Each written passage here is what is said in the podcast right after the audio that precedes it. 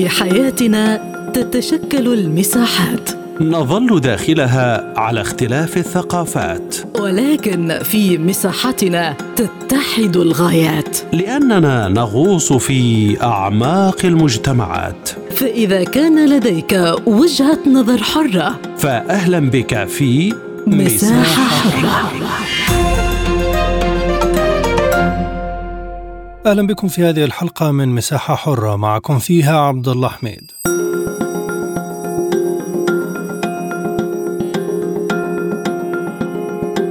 يسير العراق بخطوات ثابتة نحو القضاء بشكل كامل على تنظيم داعش الإرهابي في ظل عمليات تخريبية يقوم بها عناصره في مناطق مختلفة في البلاد.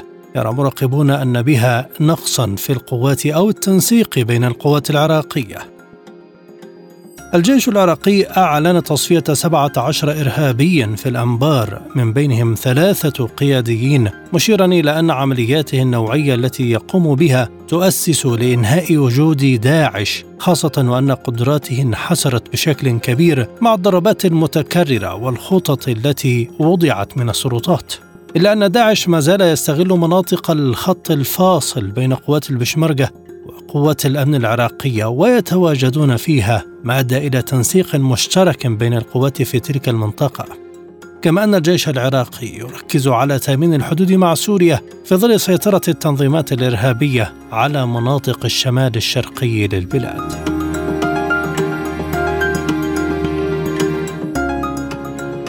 مستمعينا الكرام في هذا الموضوع ينضم إلينا من اربيل خبير الشؤون العسكريه السيد ربيع الجواري. أهلا بك سيد الكريم، كيف تقرؤون تصفية عناصر إرهابية بين الحين والآخر في مناطق عراقية مختلفة؟ بسم الله الرحمن الرحيم، تحياتي لكم تحياتي لمستمعين قناتكم. يعني حقيقة هاي بين الآونة والأخرى يظهر تنظيم داعش لأن هناك خلايا آه، نائمة هناك خلايا في العراق في الأنبار في صلاح الدين في نينوى آه، تظهر بين الآونة والأخرى ولهذا السبب دائما يعاد السيناريو وهاي الأمور اللي حقيقة تؤثر على الوضع بالعراق ولكن اليوم تنظيم داعش آه، قل تأثيره بشكل كبير في العراق. هل هناك دلالات معينة لبقاء عناصر من التنظيم الإرهابي في مخابئ يتم رصدها كل فترة؟ نعم نعم هناك مخابئ موجودة آه، يعني أولها في سلسلة جبال حمرين هناك لهم مخابئ يعني ولكن مع الأسف الشديد القوات الأمنية لم تلاحقهم لحد الآن من المفترض على القوات الأمنية أن تلاحق هؤلاء في سلسلة جبال حمرين وأيضا في مناطق مثلا دياله، صلاح الدين، الأنبار وحتى في نينوى. هل استراتيجية القوات العراقية التي تتعامل بها مع التنظيم كافية للقضاء عليه برأيك؟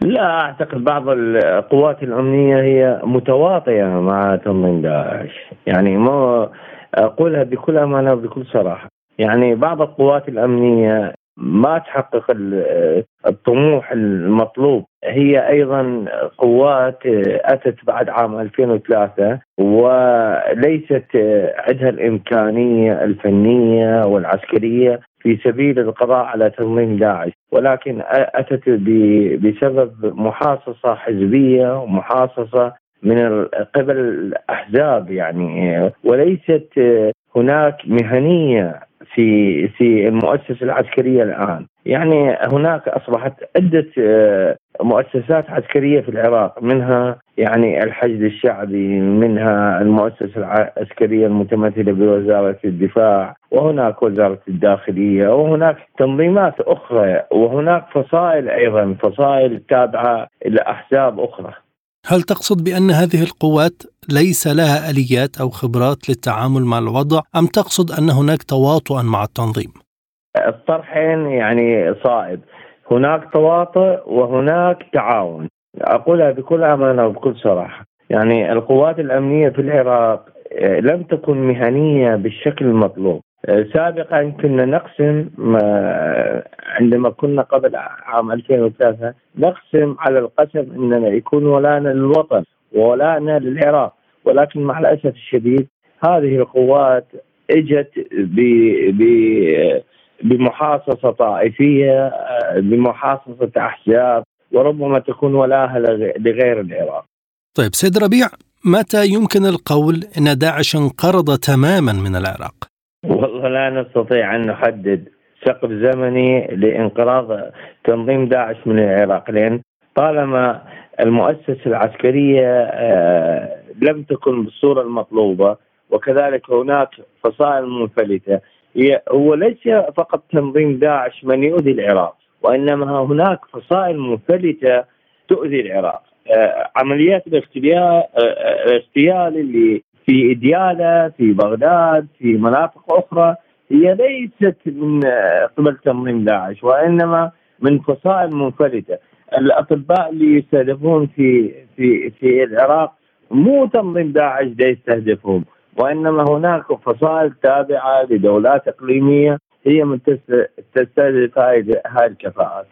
هناك منطقة يعني يستغلها عناصر التنظيم بين القوات العراقية وقوات البشمركة، كيف تقيمون ذلك؟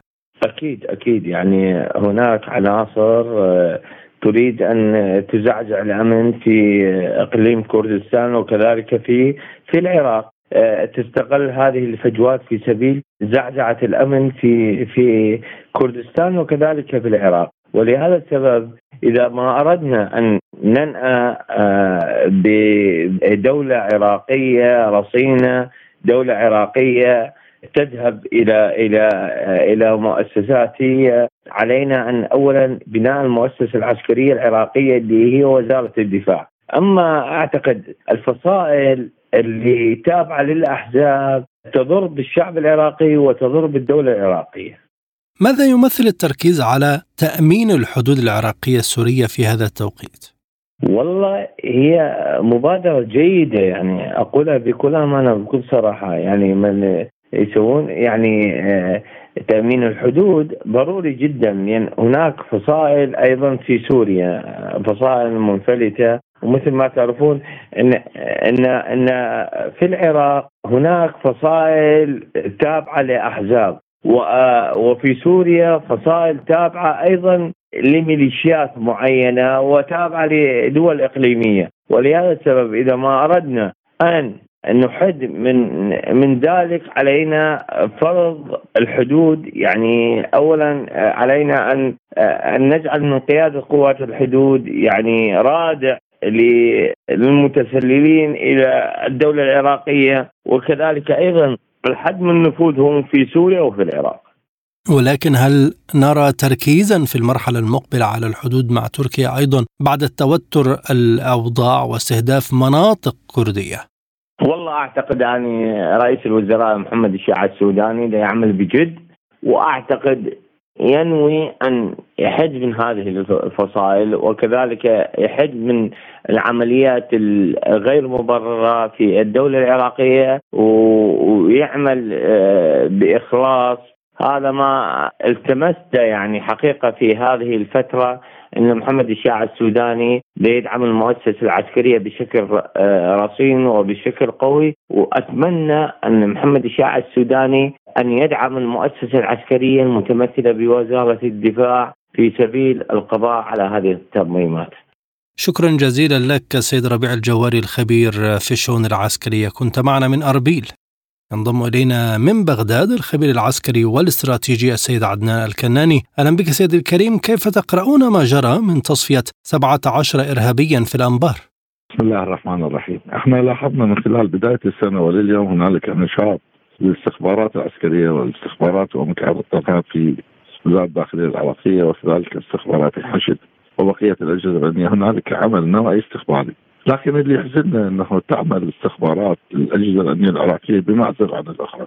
رغم ان هنالك دائرة تحت مسمى العمليات المشتركة. وبهذا يفترض أن يوحد الجهد الأمني والاستخباري والعمليات النوعيه الاستخباراتية تقوم بها العمليات المشتركة، هذا يفترض أن يكون هناك بهذا الأسلوب. يتقاطع المعلومات ثم تدخل دوره استخباراتية وبعدها تخرج بخلاصه استخباراتية.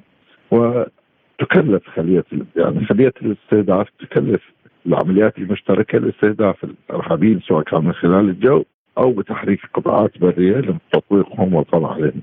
عموما يعني لاحظنا انه من بداية السنة لليوم هنالك قفزات في العمل الأمني والاستخباري وهنالك تطورات نوعيه لكنه نتمنى أن يكون هنالك توحيد بالجهد الأمني والاستخباري كي نخرج بخلاصة أفضل، اليوم إحنا واصلين مرحلة جميلة جدا وراقية بالنسبة للأداء والاداء النوعي طبعا لكن نتمنى أن يكون هنالك تكامل بالاداء الأجهزة الأمنية حينما تتوحد تكون هنالك نتائج كبيرة جدا. وأنا كشخص أتمنى أن تكون الاستخبارات والأمن.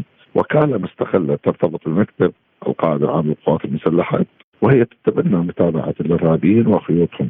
والاستخبارات العسكرية تأخذ واجباتها كاستخبارات عسكرية حسب ما مخطط لها. واجبتها بالميدان وقراءه العدو المحتمل الذي يهدد شور العراق. يعني الاستخبارات العسكرية وكتائب الاستطلاع فصائل الموجودية الطريق واجباتهم قراءة العدو المحتمل الذي يهدد حدود العراق وبالتالي إيجاد دفاع والإعادة للقطاعات العسكرية لاتخاذ تدابير الحيطه والحذر. والوكالة التي تعنى بالاستخبارات ومكافحه الارهاب وعملها في الداخل وحتى الخارج هذه معنية بمتابعة خيوط الارهاب بالداخل وارتباطاتهم وارتداداتهم وكذلك ارتباطاتهم الخارجية ومتابعة بمن يرتبطون ومن الذي يتصرف بهم وعين المضافات ومن الذي يمول ومن الذي يدعم وبالتالي يعني هذا أسلوب تعمل وكالة الاستخبارات المرتبطة بمكتب القائد العام وترتبط بها جميع الدوائر الاستخباراتية سواء كان في الحشد أو في جهاز مكافحة الارهاب أو في القوى الجويه العراقية ترتبط بالقوات المسلحة. لكن هنا نتحدث عن الاستخبارات ومكافحة الارهاب التي تتابع خطوط العدو والإرهابيين العاملين ضمن حدود الدولة العراقية. من المتسبب اذا في هذا النوع من عدم التنسيق الأمني بين القوات؟ الجهل مع جل احترام يعني هنالك ربما قادة مفروض عليهم بعض الإيرادات وبالتالي من يتحكم بهم هو الذي يعطل عقد المشاريع أو ربما بعض الجهل الذين يتبعون مناسب لا يعرفون ما هي الخطوات التي يجب أن تتخذ لأن هنالك يفترض أن تكون عقول ومستشارين وبالتالي من يجهل شيء يفترض أن يذهب باتجاهات اتجاه الجهات التي تعي وتفهم كي يستفيد من خبراتها حتى أنا أكرر وأقول أنه لا بأس أن يكون لدينا تزاوج مع دول معينة متطورة استخباراتيا وبالتالي تعدد أيضا الموارد أيضا يكون ذات فائدة ذات فائدة كبيرة جدا طبعا. يعني ممكن الاستفادة من العقول الغربية وكذلك ممكن الاستفادة من العقول الشرقية. وبالتسليح أيضا ممكن أن تتعدد موارد تسليح الجيش العراقي. أيضا كي لا تتحكم بنا جهات معنية وبالتالي نتصرف أو تحكم علينا بعض الأمور التي ربما لا نرضاها. أعتقد يعني يفترض أن تكون لدينا قراءة لدينا عقول تستقرأ فائده العراق وأين يفترض أن تكون مصالح العراق وبالتالي تذهب باتجاه تحقيق المصالح العراقية. طبعا لا بأس أن يكون هنالك طاولة مستديرة لتبادل المصالح أو تبادل الخبرات لكن لا يفترض أن تكون على حساب الوطن وعلى حساب فائده العراق. يعني المفاوض العراقي يفترض ان يفاوض من أجل العراق ولا حق الطرف الآخر لأن الطرف الآخر ما جاء على سواد عيوننا وبالتالي حينما تكون هنالك بروتوكولات أو عقود مشتركة بالتعاون وهي ذات مصلحة واحدة دون أن تراعى المصلحة الطرف الآخر حتما سيكون هنالك فشل بإتمامها واستمرارها لكن حينما تكون هنالك مصالح مشتركة تفيد العراق وتفيد الأطراف الأخرى حتما ستكون هذه بها ديمومة، الديمومه أكثر من مصالح تحكم أن تكون العلاقات مستمرة ولا تنقطع. عدم التنسيق يعني تسبب في مناطق تمثل فجوة بين القوات المختلفة، خطورة هذه المناطق برأيك؟ يعني تتحدث عن المناطق المتنازع عليها أو المناطق التي نسميها ذات النهايات السائله، مناطق ذات النهايات السائله التي ترتبط بقيادة عمليات المحافظات مع قيادة عمليات أو مع البيشمركه العراقي. يعني في كركوك هنالك مناطق تسمى المناطق ذات النهايات السائله وهي يعني تسمح لتنقل الارهابيين لأنه لا وجود لتمثيل القوات المسلحة العراقية ولا وجود أيضا لتمثيل البيشمركه فبالتالي بقيت مناطق غير متفق عليها وقد تصل أحيانا يعني نتحدث من ناحية الطول والعرض. يعني فجوة بإمكان الإرهابيين أن يتحركوا بها باريحيه تامه لأن في بعض المناطق تتجاوز الكيلومترين والى خمس كيلومترات تصل وهي مستمرة في شريط معين بالتالي نتمنى ان تنتهي هذه المناطق ذات النهاية السابق ويكون التنسيق عالي المشترك عالي المستوى بين البيشمركة العراقي وبين القطاعات العسكرية بكل صنوفها طبعا. البيشمركة هو جزء من الدولة العراقية. مثل ما الحشد هو جزء من الدولة العراقية. وبالتالي يفترض أن نحترم المواطن العراقي ونحترم القوات المسلحة العراقية. ومن يتحدث خلاف ذلك فيفترض أن نراجع أنفسنا بارتباطه.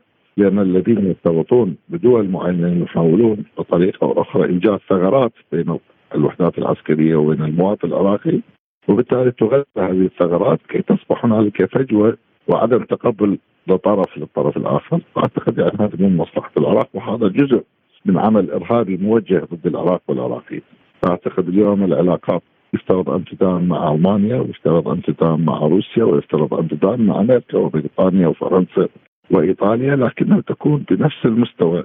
وبالتالي أيضا يكون حضور للمصالح العراقية. حتى مع الجار إيران يفترض أن تكون لدينا علاقات متزنة.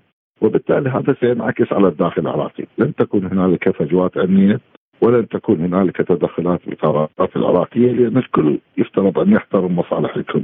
اعتقد يفترض أن تكون لدينا قراءة التنسيق الدولي والعلاقات الدولية وقراءة للإدارة العراقية من الداخل وبالتالي هذا سيشكل عامل قوة لقطاعاتنا الأمنية وقطاعاتنا العسكرية واكرر نحتاج أن نعزز دفاعاتنا العسكرية ونبني قوات مسلحة عراقية تستطيع أن تتصدى نوايا العدو إن كان لديه نوايا بأرض العراق وكذلك نحتاج إلى مفاوضين عراقيون وطنيون ممكن أن يفاوضوا ويجنب العراق الصدامات العسكرية لأن هنالك تجاوزات على حقوق العراق سواء كان من جار الكويت أو من جار تركيا أعتقد يفترض أن هذا يقف عن حده ويفترض أن يكون لدينا مفاوض يحمل هم الوطن ويفاوض من أجل العراق ومصلحة العراق.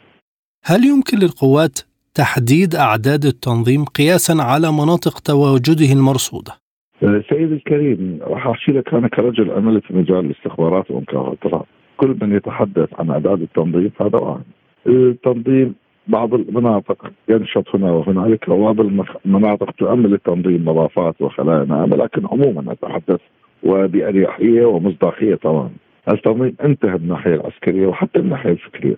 ما بقى من التنظيم هو بقايا لأناس مطلوبين قضائيا وبالتالي لا يستطيعون ان التميع بالمجتمع العراقي ولا يستطيعون العودة إلى حياة طبيعية. يستثمرون هذا الفكر المتطرف، يستثمرون هذه التسمية وتتلاعب بهم بعض الجهات السياسية التي لديها أطماع بالأرض العراقية. فبالتالي يبدو ان بعض الدول لا ترغب أن يكون استقرار أمني بالعراق مطلق ولا ترغب أيضا أن يكون هنالك انفلات أمني، تريد أن يبقى الوضع بالأرض العراقية بين الأمن واللا امن، بين الاستقرار واللا استقرار، لأن من خلال هذه تمرر كثير من القرارات على العراقيون وتمرر كثير من الاتفاقيات التي لا يرغب بها العراقيين لو كان هنالك اريحيه بالتفاوض ووضع امني مستقر وقيادة عراقيه وطنية حكيمة تبحث عن مصالح العراق وعن شعب العراق وعن مصلحة الجيل العراقي القادم. السيد عدنان الكناني الخبير العسكري والاستراتيجي كنت معنا من بغداد شكرا جزيلا لك عالم سبوتنيك يغطي جميع الأحداث السياسية والاقتصادية والرياضية حول العالم على مدار ساعة تتابعون عالم سبوتنيك مع أهم خبراء التحليل السياسي والاقتصادي. نقترب معكم في متابعة دقيقة من القضايا السياسية والاقتصادية، كما نستعرض أهم الأخبار الرياضية والفنية والبيئية. انتظروا عالم سبوتنيك أيام الجمعة والسبت والأحد من كل أسبوع. ملفات ساخنة. برنامج يسلط الضوء على أهم القضايا الحرجة في العالم. في ملفات ساخنة نستعرض القضايا مع جميع الأطراف ومن كل الزوايا لاستجلاء الحقيقة. ملفات ساخنة يستضيف أهم الخبراء وأجرأ الضيوف. تابعوا ملفات ساخنة مع راديو سبوتنيك أيام السبت والثلاثاء والخميس من كل أسبوع. من بغداد أيضا ينضم إلينا أستاذ العلاقات الدولية دكتور سعدون الساعدي. دكتور أهلا بك. هل ما زال الإرهاب يدق أبواب العراق؟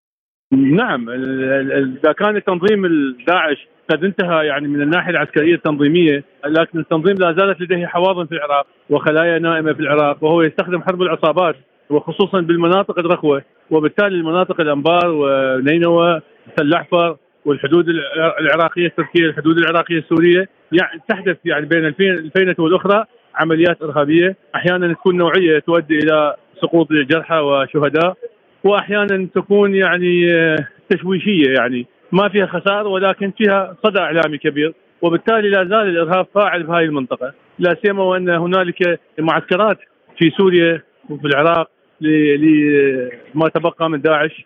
وبالتالي هنالك نوع من الاتصال والعمليات. فبالتالي يعني يأثر على العراق ويأثر على المنطقة. لكن آه، أعيد وأكرر لا يرتقي إلى مستوى التهديد لكنه يرتقي إلى مستوى الصدى الإعلامي يرتقي إلى مستوى يعني بث رسائل بأنهم لا زالوا موجودين لكن لا يهدد الحكومة كحكومة وجيش إلى أي حد تشكل هذه المناطق الرخوة كما وصفتموها خطورة على البلاد؟ هل يمكن أن ينطلق منها تنظيم داعش مجددا؟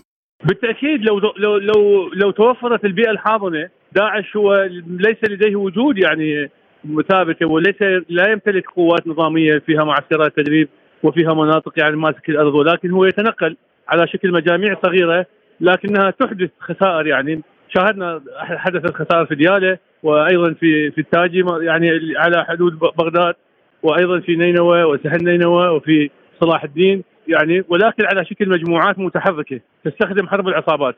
على المستوى السياسي كيف يمكن استغلال هذه النجاحات العسكرية؟ بطبيعة الحال كل كل شيء يعني في العراق خصوصا يعني هذه الحكومة الحالية هي بحاجة إلى إلى تحقيق بعض الانجازات سواء كانت اقتصادية أو اجتماعية أو عسكرية، وبالتالي كلما كانت الحكومة قادرة على اصطياد داعش والقضاء على هذه الخلايا النائمة بالتأكيد سيكون هنالك إنجاز. لا سيما وأن العراق لا زال يحظى بمساعدة وتأييد من المجتمع الدولي وعلى رأس الولايات المتحدة الأمريكية. تقدم معلومات أحيانا للعراق من أجل يعني تعقب حركة التنظيم داخل العراق. انصياع القوات العراقية بكل قطاعاتها المختلفة إذا تم وضعها تحت لواء الجيش العراقي بشكل كامل، هل يؤثر ايجابا أو سلبا على عمل القوات دون أن تكون تابعة لأي جهة أو فصيل؟ لا لا هنا إحنا يجب أن نفرق ما بين الأحزاب ذات الاذرع العسكرية وما بين المؤسسة العسكرية، بالتأكيد العراق يمتلك مؤسسة عسكرية، نعم الجيش العراقي بحاجة إلى تقنيات، بحاجة إلى إلى تدريب عسكري، بحاجة إلى أسلحة، لكن يعني إلى هذه اللحظة هو يفي بالغرض، لا لا نقول إنه جيشا مثاليا وجيشا قادرا على يعني مسك الحدود، لكنه إلى حد كبير قادر، لكن تبقى هذه الحواضن. طالما يعني المجموعات لديها حواضن على الأرض تنتقل من مكان إلى آخر. وهي خطورة يعني مو فقط إحنا. يعني حتى في أوروبا يعني أتذكر منظمه الكف الأسود في فرنسا والالويه الحمراء في إيطاليا في سبعينيات القرن الماضي. يعني احدثت ضجه في في غرب أوروبا لأنها ومنظمه ساندينيستا في في نيكاراغوا. يعني هذه تستخدم حرب العصابات وحرب العصابات صعبة تكون معقدة جدا. حتى في داخل الولايات المتحدة الأمريكية قد تحدث يعني هذه الأمور. وبالتالي العراق هو جزء من المجتمع الدولي يعاني. وخرج من حرب مدمرة حرب داعش. مدمرة يعني انتهكت قواه يعني وبالتالي الآن العراق يمر بفترة نقاهة بحاجة إلى هدوء بحاجة إلى يعني تنظيم بحاجة إلى إعادة تأسيس قوة عسكرية فاعلة في على أساس وطني وليس على أساس طائفي، هنالك بعض المشاكل يعاني منها الجيش العراقي ولكن أنا في المجمل العام أقول نعم الجيش قادر على صد داعش. هل القوات العراقية بحاجة إلى آليات عمل معينة في إطار إدارتها للوضع بمناطق البلاد وتطهير ما تبقى من التنظيم؟ بالتأكيد لديها بالتأكيد يعني هنالك قيادة عامة للقوات المسلحة، هنالك قائد عام للقوات المسلحة، هناك مجلس قومي يعني مجلس الامن الوطني، وهنالك وزارة الدفاع وعندنا رئاسة اركان الجيش، كلها عندنا مؤسسه الحشد الشعبي، وبالتالي كلها يعني بالتأكيد لديها يعني رؤى ولديها تخطيط استراتيجي على التعامل مع داعش آه، ضمن طبيعة واقعية وليس مثالية. هناك تواجد عناصر داعش في الخط الفاصل بين قوات البشمركة وقوات الأمن العراقية. هل هناك ضعف في التنسيق مع البشمركة برأيك؟ أبدا. بالفترة الأخيرة لا لا بالفترة الأخيرة هنالك تعاون وثيق بين إقليم كردستان وما بين الحكومة العراقية وقد توج هذا التعاون بإرسال قطاعات عسكرية عراقية مسكت الحدود الفاصلة ما بين إيران والعراق ضمن حدود إقليم كردستان. وأيضا بأن الحدود الفاصلة بين العراق وتركيا الآن يكون قطاعات عسكرية قوات حدود موجودة هناك وبالتالي يعني آه، الكل شعر بخطوره الأوضاع والتهديدات وبالتالي هنالك تنسيق يعني تنسيق فاعل. وخلال هذه الأيام القليلة القادمة أيضا هنالك تفاهم كبير بين الإقليم وبغداد حول اقرار الموازنة حول يعني قرار قانون النفط والغاز. وبالتالي هاي كلها أمور تؤدي إلى هدوء وإلى فترة استقرار في العراق. متى يمكن القول إن العراق خالي تماما من عناصر داعش؟ هو من الناحية الواقعية خالي تماما، يعني كتنظيم لديه قوة فاعلة في الأرض غير قادر، ولكن لديه حواضن، وكلمة الحواضن لا تؤثر، هو لا لا لا يستطيع أن يحتفظ في الأرض. هو فقط يدمر نقاط عسكرية محددة يعني. ليس لها تأثير يعني من الناحية الاستراتيجية العسكرية لكن لديها تأثير يعني نوع من المشاكسة نوع من يعني خلط الحقائق بالناحيه الإعلامية لكن هو العراق يعني من الناحية الواقعية تم القضاء على التنظيم نهائيا يعني. لن يعود تنظيم داعش كما كان. شكرا جزيلا لك دكتور سعدون الساعدي أستاذ العلاقات الدولية. كنت معنا من بغداد. من دمشق وحول تواجد القوات العراقية على الحدود مع سوريا. ينضم إلينا الخبير العسكري اللواء يحيى سليمان. سيادة اللواء أهلا بك. ما أهمية الحديث عن تواجد عسكري عراقي مزود على الحدود مع سوريا؟ في الحقيقة العدو هو واحد. الدواعش أعداء لسوريا وأعداء للعراق وأعداء للأمة العربية وأعداء للإنسانية. فأمر طبيعي أن يتواجد هؤلاء في ساحة المعركة المشتركة. هذه بديهية. أما على صعيد الواقع العملي أعتقد أن هناك فيه مبالغة بمثل هذه النشاطات.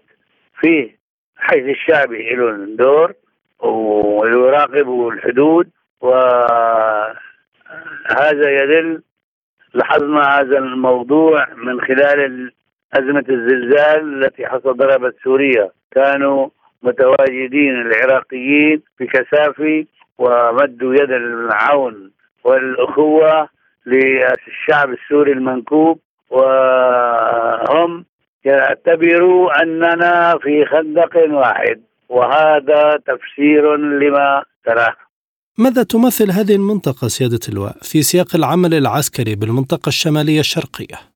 المنطقة الشمالية الشرقية هي محتلة أو سيطرة الأمريكان عليها من خلال أذنابهم دقق على أذنابهم الذين باعوا أنفسهم ووطنيتهم إلى الأمريكان ينهبوا البترول السوري والخيرات السورية ويتحدثون عن الديمقراطية وهم فجار كفار هؤلاء. فهذا الموضوع يجب أن يكون معلوما لكل ذي بصيرة. ما حدود التعاون اذا بين القوات السورية والعراقية لكبح جماح تنظيم داعش الإرهابي على الحدود بين البلدين؟ من حيث المبدأ التنسيق مستمر لكن لن نستطيع أن نتحدث عن هذا المستوى الذي تسأل عنه. في تنسيق بالإطار الاستراتيجي العام أما في التفصيلات فأعتذر عن قول ما أعرفه. سيادة اللواء هل يمكن توقع القضاء على التنظيم في المناطق التي ينشط بها خلال فترة زمنية محددة؟ هي المشكلة من صنع داعش ويمدها بعناصر الحياة هي الولايات المتحدة الأمريكية وهم يناطحوا في سوريا ليكون لهم موطئ قدم فهذا الموضوع مرتبط بتنفيذ قرار مجلس البرلمان العراقي بإخراج القوات الأمريكية من العراق. عندما تذهب هذه القوات سيضمحل قوة الطرف الآخر أو العميل المرتبط بالولايات المتحدة الأمريكية. في هذه الحالة تكون نكون قد اقتربنا من انتهاء هذه المشكلة. شكرا جزيلا لك سيادة اللواء يحيى سليمان الخبير العسكري والاستراتيجي. كنت معنا من دمشق. شكرا لكم مستمعينا الكرام. على حسن المتابعة طابت أوقاتكم وإلى اللقاء.